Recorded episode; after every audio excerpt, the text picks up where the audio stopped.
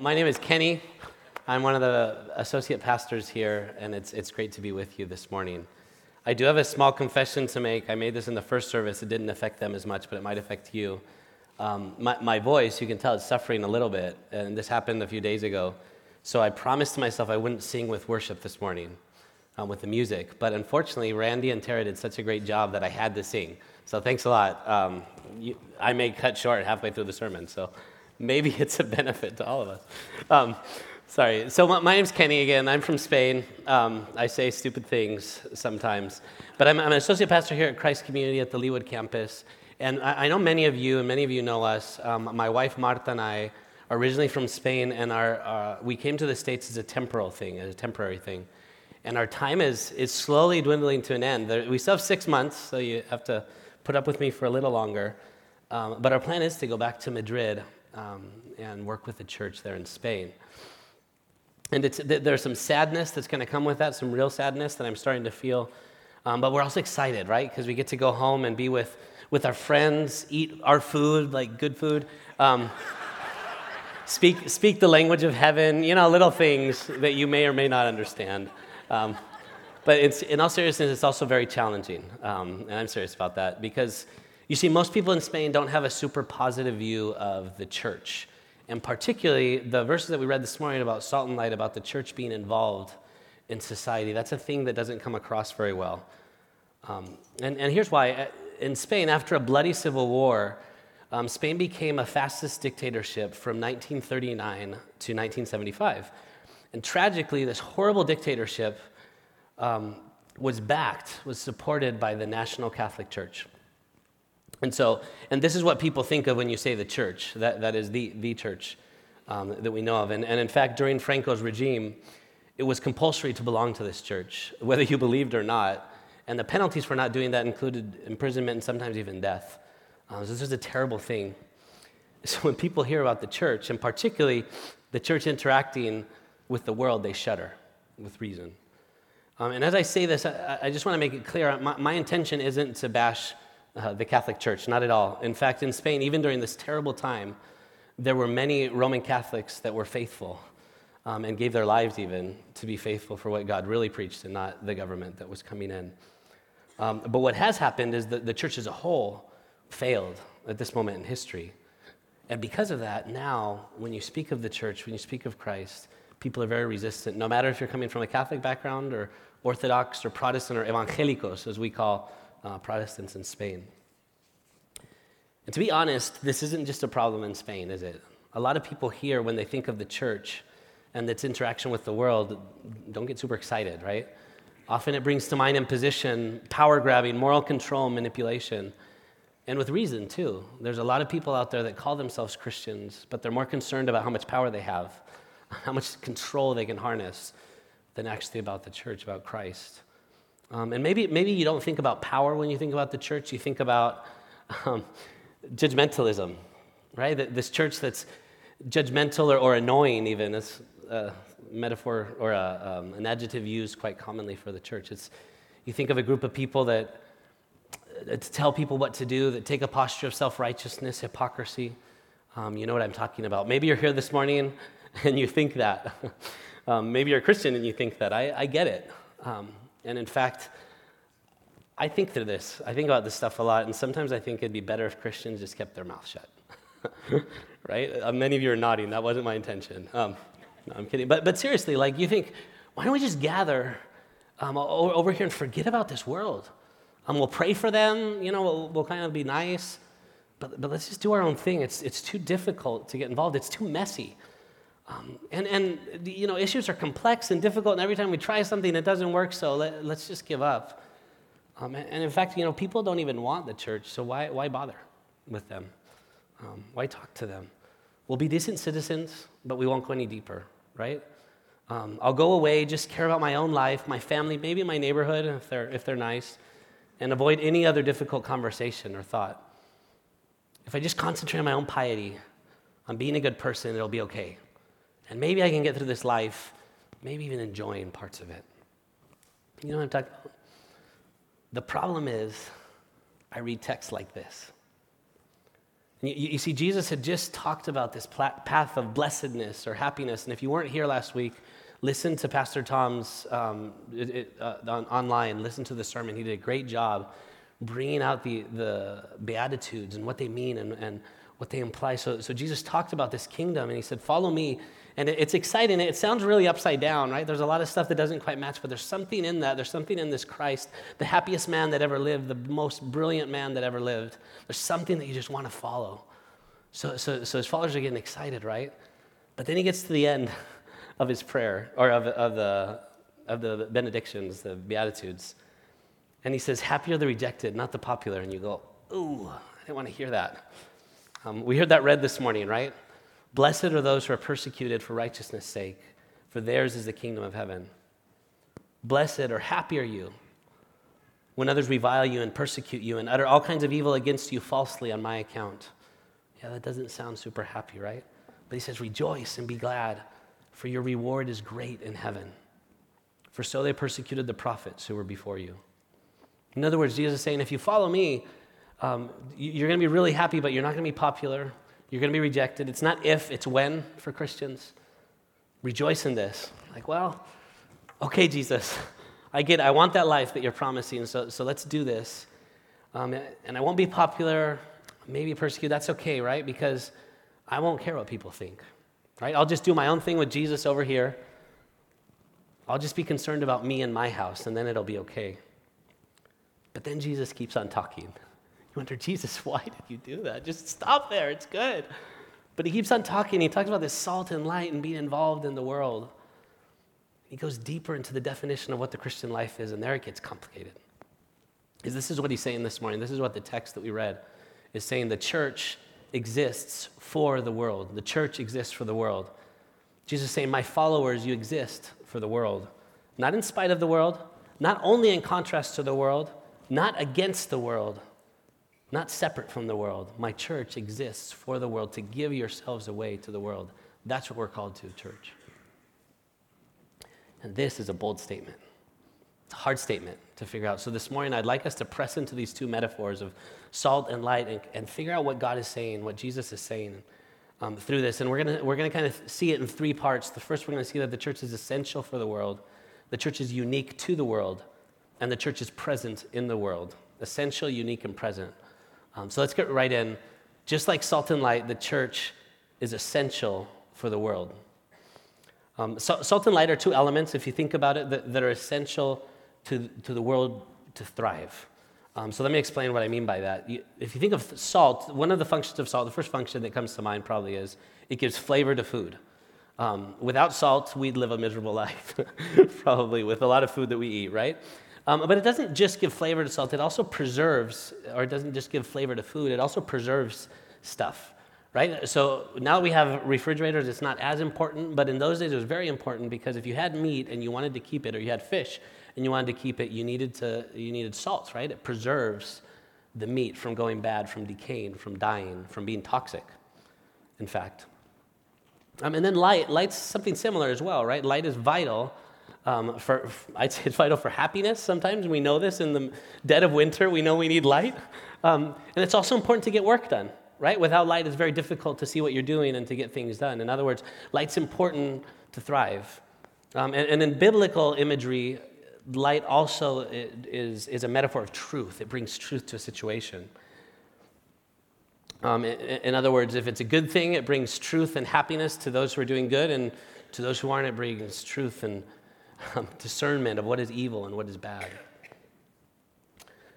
But together, what these metaphors are saying is without salt and light, the world can't thrive. Without salt and light, the world can't thrive. Which means that Jesus is saying to us as a church, without you, without the church, the world cannot thrive. At Christ Community, we often put this in terms of God's plan for the world is the church. That's his plan A, and there is no plan B. That's another way of saying it. For, for the world to thrive, the church is necessary. And I know that I'm making a bold statement right now. Um, to be honest, it's hard to say this from up here. Uh, I think most of you are pretty nice, so it's okay. But this is a bold statement to make, right? If you're not a Christian here this morning, you may even be offended. I'm not surprised. This is a big thing to say. And the truth is, Christians often get arrogant when we hear this. I am the hope of the world. I just want you to know that, right? We're essential to the world, and, and, and we can, it can build up our pride. But remember who Jesus is talking to here. Remember? He's talking to the outcasts of society, the poor, the mourning, those who suffer like salt, the invisible people often. Remember that in the Beatitudes? Blessed are the poor, blessed are those who mourn. And to the powerful who are also listening, what he's saying is first, you have to get rid of the desire for power and influence. Before you follow me, you have to become dissatisfied. You have to not grab onto things, but let them go. Remember this? So the first step is you have to know you're weak and you can't do this on your own. That's when Christ invites you in. Yet from that place of weakness, Christ gives us an astounding significance. Not because of who you are or what you did, but in spite of it, really. And there he says, You are important. And what you do is very, very, very important. It has, it has an eternal significance as you follow me. Your work, your play, how you interact with your family and your friends and your neighborhood, that matters very much. You're the salt and the light of the world. You're contributing to something to a world, to some, you're contributing something to a world that's invaluable, that's very necessary, it's essential for this world to thrive. You can't miss that. Maybe, maybe you're not a Christian here this morning, and God is not saying that you're not important. In fact, the whole reason Jesus came was for the world, remember? And this is what He's designed His church for, it's for you. He's seeking you, He's wanting to say, Join me. There is significance. There's something for you in this world. Come to my side. Be with me. You're important. You see, it's not arrogance that comes out of this calling, it's not pride that's being built up, but it's actually a weightiness. Do you feel it? It's this weightiness of love and compassion that's really important, being involved. It's a calling rooted in our weaknesses and in His strength. And it produces a longing for the world to be saved, to thrive, just like our Master.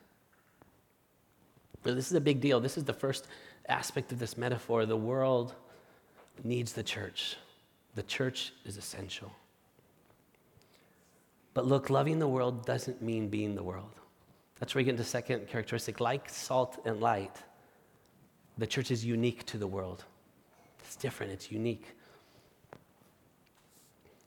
Um, n- notice how Jesus talks about what the church cannot become, right? Because he, he talks about salt and light, but then immediately he says, you can't you lose your saltiness. You can't hide this light. Um, so let's think about that for a second. He says you can't lose your salty taste. What does this mean? If you've studied chemistry, um, you know that salt doesn't lose its chemical composition, right? That's, that doesn't happen. But what happened in Jesus' time is salt wasn't as refined as the stuff that we buy today. It was mixed with other elements. So sometimes the salt could be weaned away accidentally from the element. So imagine that you're, you know, you're salting your meat and it's something else. Who knows what it is? Um, that's gross. It's disgusting. Um, so logically, you take that and throw it to the street. Um, and I don't, I'm not a chemist, but I imagine that didn't even melt snow. That's how useless it was. Right? That was a joke. You, yeah. Sorry, I'm not from a cold climate, you know? Um, but you see what I'm saying? If, if salt, salt basically stops being salt, the same thing with light. I have a, so on my phone, I have a, um, sorry, I just opened that wrongly. I have a flashlight, right? You see it? So th- this is super helpful when I'm going into the darkness. But if I do this, all I'm doing is wasting the batteries of the phone, right? And I've done this before. I know exactly what it's like, so I'm going to turn that off. Um, right? Uh, you laugh because you've done it too. I know it. Um, so basically, what Jesus is saying is it, it's not that you become a different kind of salt that's not as good or a different kind of light that's not as bright. He's saying you, you lose your purpose. When you lose your saltiness, it's gone. You're not salt anymore. When you lose the light, it's gone. It's not light anymore. If you cover light with something, there's no light. The point of his war- warning is if we lose our uniqueness of salt, as salt and light, we stop being salt and light. We become something else. And this is important. So we have to ask, well, what's that uniqueness? What's the unique thing that we can't lose? And it's simple it's Christ. That's what it is. I mean, think about it. A few chapters earlier, um, and we, we did this a few weeks ago, after Jesus was baptized and spent time in the desert, he went to Galilee, right, to be with the people, to engage with the world. And remember the prophecy that Matthew says he's fulfilling. Let me read it to you. It's in Matthew 4.15. You can turn there if you want. Um, and he's quoting from Isaiah 9. So this is what he says, the land of Zebulun and the land of Naphtali, the way of the sea beyond the Jordan, Galilee of the Gentiles. Remember, Gentiles is a way of saying the world. the people dwelling in darkness have seen a great light. And for those dwelling in the region of shadow of death, on them a light has dawned. In other words, Jesus is the light and hope and joy. Jesus is the salt, the element that gives flavor to the world, that preserves it from evil. Without him, we lose our flavor and we hide the light. And that's kind of the point of the whole sermon that Jesus is building, right, from the very beginning. He's saying, Follow me, learn from me, come, come to me and take your burdens off and take my yoke. Be like me, with me. Let me give you significance in my kingdom. And we heard about this kingdom. It's upside down, it's strange, it's different from what we would do, it's not natural to us. I mean, last week we saw some of it. It's not found in power, control, or even temporary pleasure. It's found in, in our neediness, in our hurting, in our vulnerability, and why we are being persecuted. This is the unique thing, and it's not typical. And, and we'll continue to see in this book, Jesus pulls out more characteristics of what this kingdom looked like, what he looks like. Um, he talks about telling the whole truth always. He talks about not worshiping sex, but actually valuing people. He speaks of never retaliating, but returning hatred for love, even with enemies. He talks about always giving and caring for the needy, about forgiving without thinking about it twice, of not living for money or power, not getting anxious about anything, even real needs. And you see, this is the life that Jesus lived. Jesus lived this life to the fullest, to the end. He gave his life for the world, even to the point of death in the most painful way. When terrorists nailed him to the cross, he asked his father to forgive them. That's a flavor this world isn't used to. And it's a flavor you and I don't automatically bring to the table. right? Any flavor we bring, any light we bring that's really salt, that's really light, comes from Christ. You see, through his death and resurrection, he offers his life to us. That's literally what he's saying. And through his spirit, he lives in us. That's what Christ does with his followers. And that's where the light will come from. This is the truth we proclaim. Christ is the truth that we proclaim, the hope we cling to, the light that we shine forth.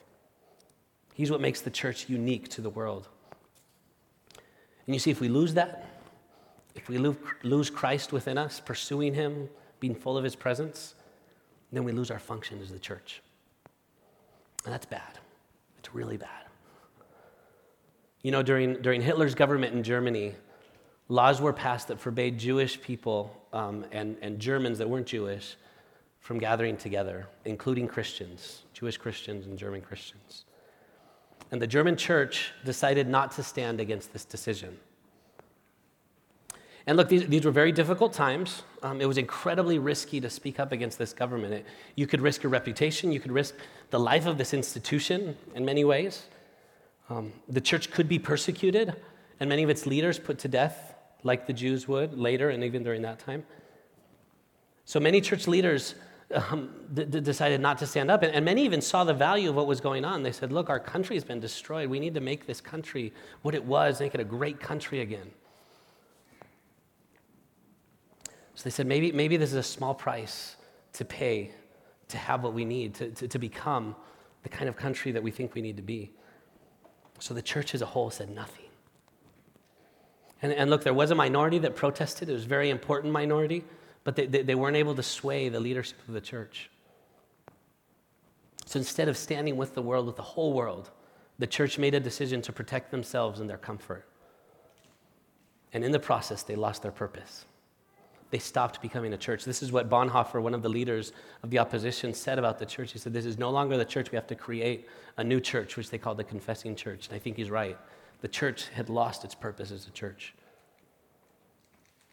They'd conformed to the horrible values of that moment in history. And look, in our country here in America, we, we, have had something very similar, right? We saw an incidence of the church forgetting to be who it was. Black Americans' ability to thrive was thwarted, was, was made smaller by legislation that uh, essentially made them a lower caste, unable to relate and to be in the same situations as white Americans.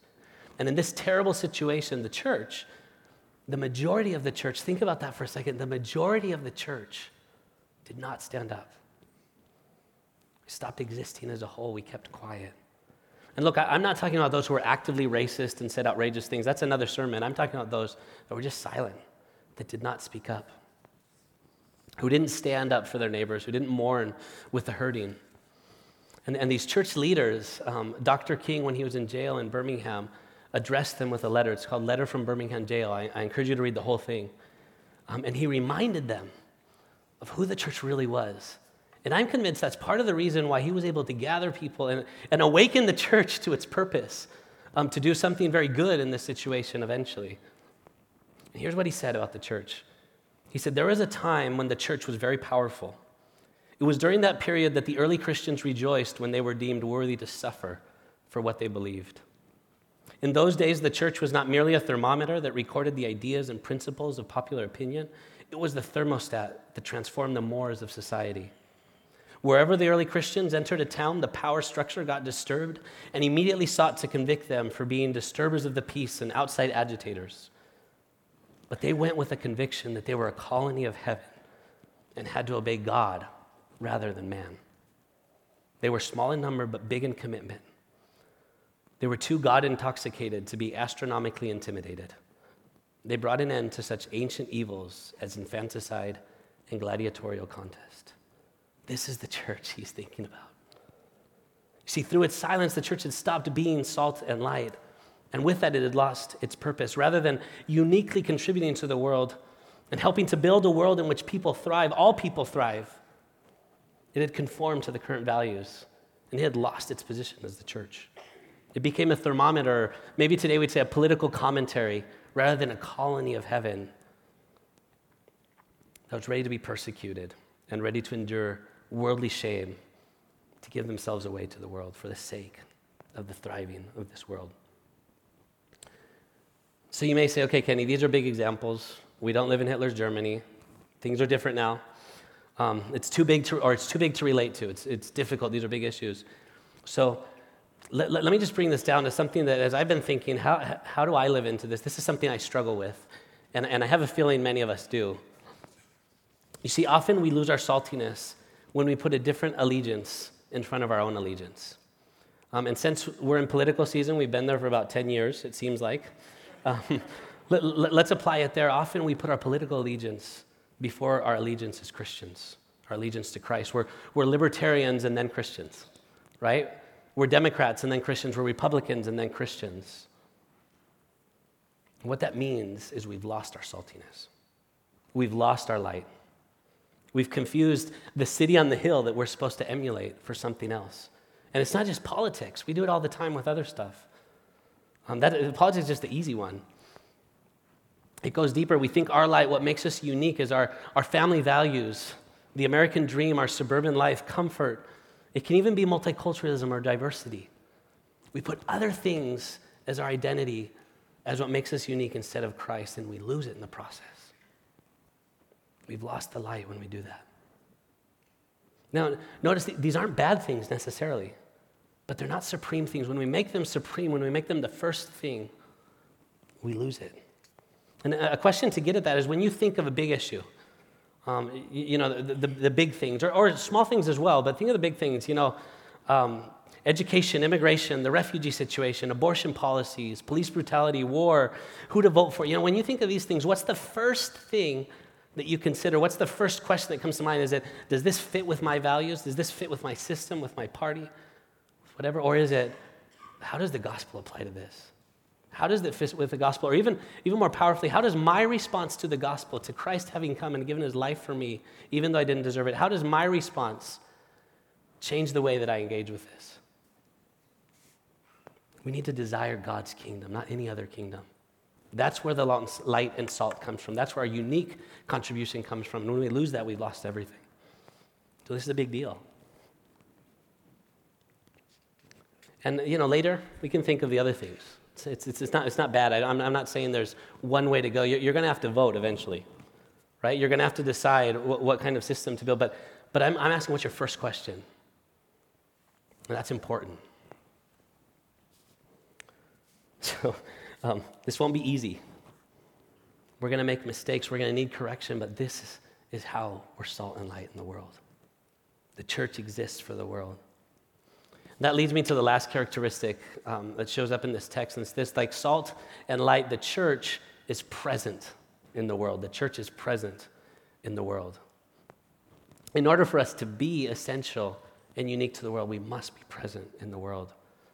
So let, let, me look at two aspects of this. The first is this we need, we need to know and value the cultures of the world. That's the first thing that comes to mind. And here's why think of salt, it attaches to things, right? It attaches to meat um, or, or rice or even lettuce when you have to eat it. Um, it doesn't, it doesn't create its own thing, right? You, you don't create a cake out of salt. That'd be disgusting. I did that once by accidentally putting salt instead of sugar when I was making biscuits. Um, I turned them into hockey pucks. I mean, there was a use, but, but you know what I mean? Salt attaches to things. It, it needs to find the meat to attach to. We don't create our own subculture as Christians. We learn about the culture. We, we get into the culture. We learn about other cultures and we find what's good and what's beautiful and then we lift it up.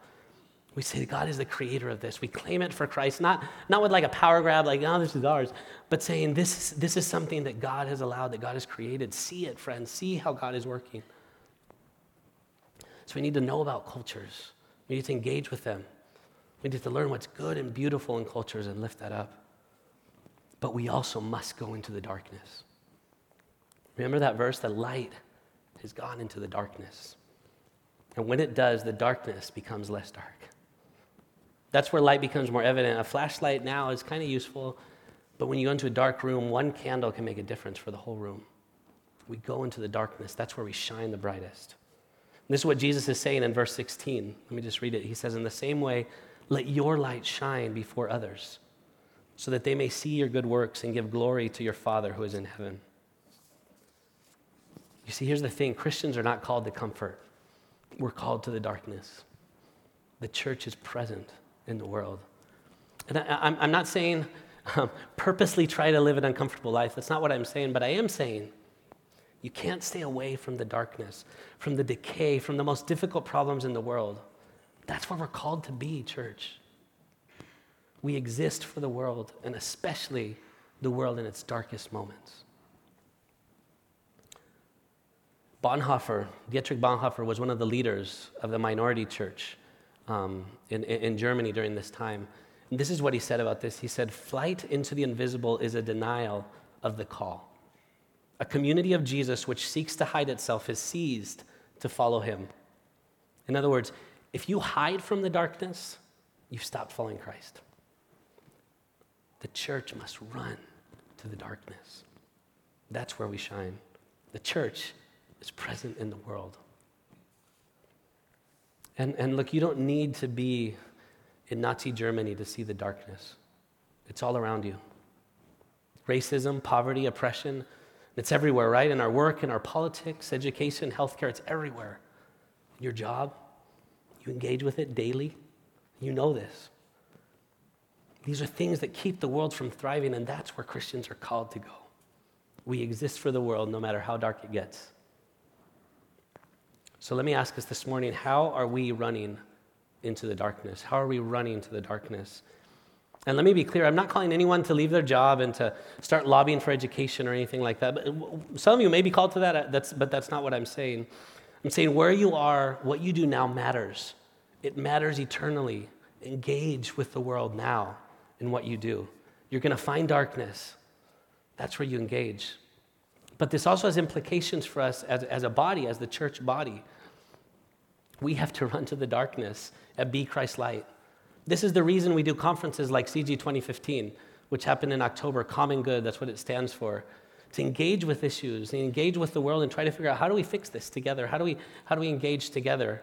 If you haven't seen the videos for that, download them. They're, they're on, our, on our website. You can find them in, in Right Now Media. Um, this is another thing we did. We started the Made to Flourish organization. That's, that's where this comes from, helping pastors figure out how do, we, how do we speak to those issues, to the economy, to jobs, to figuring out how do people shine in the places where they are. That's what that's all about. And there's more to come too. Um, in fact, in a couple th- in a couple Tuesdays, I was going to say, in a couple Thursdays, um, we're hosting an event called Caring for Refugees at, at our downtown campus. Um, and yeah, we're, we're going there. We're going to that dark place that brings a lot of division. But we're not going as conservatives, and we're not going as liberals. We're going as Christians to figure out how, how, would, how would Christ engage with this? How does Christ look at these people? And what can we do together as a church? That's what we're going to talk about. Um, February 18th at 7, it's in, your, it's in your note sheet. Come to that. Um, another thing is one of our partners, the Culture House, has put on a show called The Underground um, at the Kaufman Theater. If you haven't seen that, go see it. Buy tickets today. Um, if you have, take your friends to see it or go see it again. Um, engage, engage with this issue. What they're doing is it's actually a show about how, in a dark, dark, dark time in our history, a, little light of the church, a minority part of the church, sh- shined brightly by joining with slaves to liberate. Um, engage with that. We, we, we built a blog that has some resources to read around it. Like, get involved, have something to bring to the conversation. And these are just a few small examples of what we're doing together, but it's not the end. We have to keep pushing. We have to keep figuring out where's the darkness that we have to engage with. And look, I, I can't tell you where you're called individually. I, I, I thought of putting together like 10 examples, but here's my hunch I think the Holy Spirit is speaking to you. And it's going to be very near where you are. It's a lot easier to engage with the problem on the other side of the world than to engage in the stuff in your surroundings. So you're probably called to the harder part. Um, the Spirit's speaking to you. Listen, obey, be salt and light. That's what you are, that's what you're called to be. And here's the thing the joy of following Him is so much deeper than just living a comfortable life. You see, as, as salt and light, we're called to run into this darkness, and that's where it's going to work the best. Um, let me just read you something that Dr. King, when he was about to be killed, he was killed the next day, he gave this speech. And, and it's amazing. People study it and say, How did he know what was going on? Because he, he was confronting, he knew he was confronting death. He knew he was confronting a very difficult situation that probably his life would be taken away. And he gives this little speech at the Mason Temple in Memphis, Tennessee. And I just want to read a piece of that to you to show how this happiness is related to what we do. This is what he says He says, I've been to the mountaintop, and I don't mind. Like anybody, I would like to live a long life says longevity has its place, but I'm not concerned about that now. I just want to do God's will. And He's allowed me to go up to the mountain, and I've looked over, and I've seen the promised land. He says, I may not get there with you, but I want you to know tonight that we as a people will get to the promised land. So I'm happy tonight. Notice how he uses that word I'm happy tonight. I'm not worried about a thing. I'm not fearing any man. Mine eyes have seen the glory of the coming of the Lord. You notice that language? I'm happy tonight.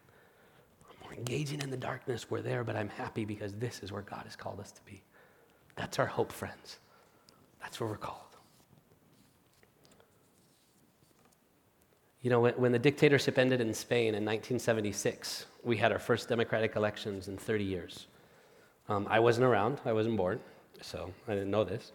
But I had a philosophy professor who told me that at that time, when people went out to vote, he said it was very interesting because they would say, Party A, you know, this party over here actually benefits my class, my, my type of people more, but I'm going to vote for this other party because it benefit, it's better for the country.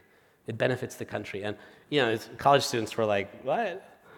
no way. You know, we couldn't believe it because we had never seen a political process like that, which tells you today it's not like that here or there, really anywhere. And my point isn't to, to suggest a rubric for voting. That's not what I'm doing with this. My point is that that engaged my imagination in a new way. So I started thinking, what would it look like if there was a group of people in this world that lived for others? That every decision they made was actually for the other, to benefit the other rather than themselves. What would a world like that look like? And here's the thing that's the church.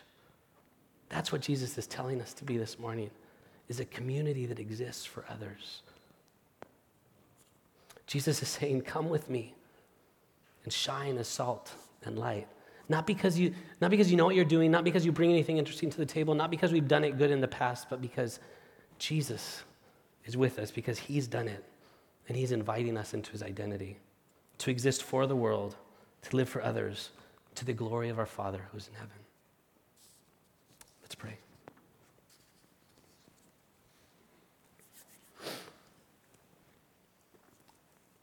Lord, we, we come to you with, this morning with a little bit of fear and trembling. This is a big thing that you're asking of us. And we realize that a lot of that fear and trembling is because we think we're going to have to do it in our own strength. But Lord, we thank you because you sent your Son to be the light and salt for us. And you've put him inside of us, Lord, so that so that He can shine through us, Lord. It's not our light, it's not our salt, it's yours. But Lord, we do confess our fear.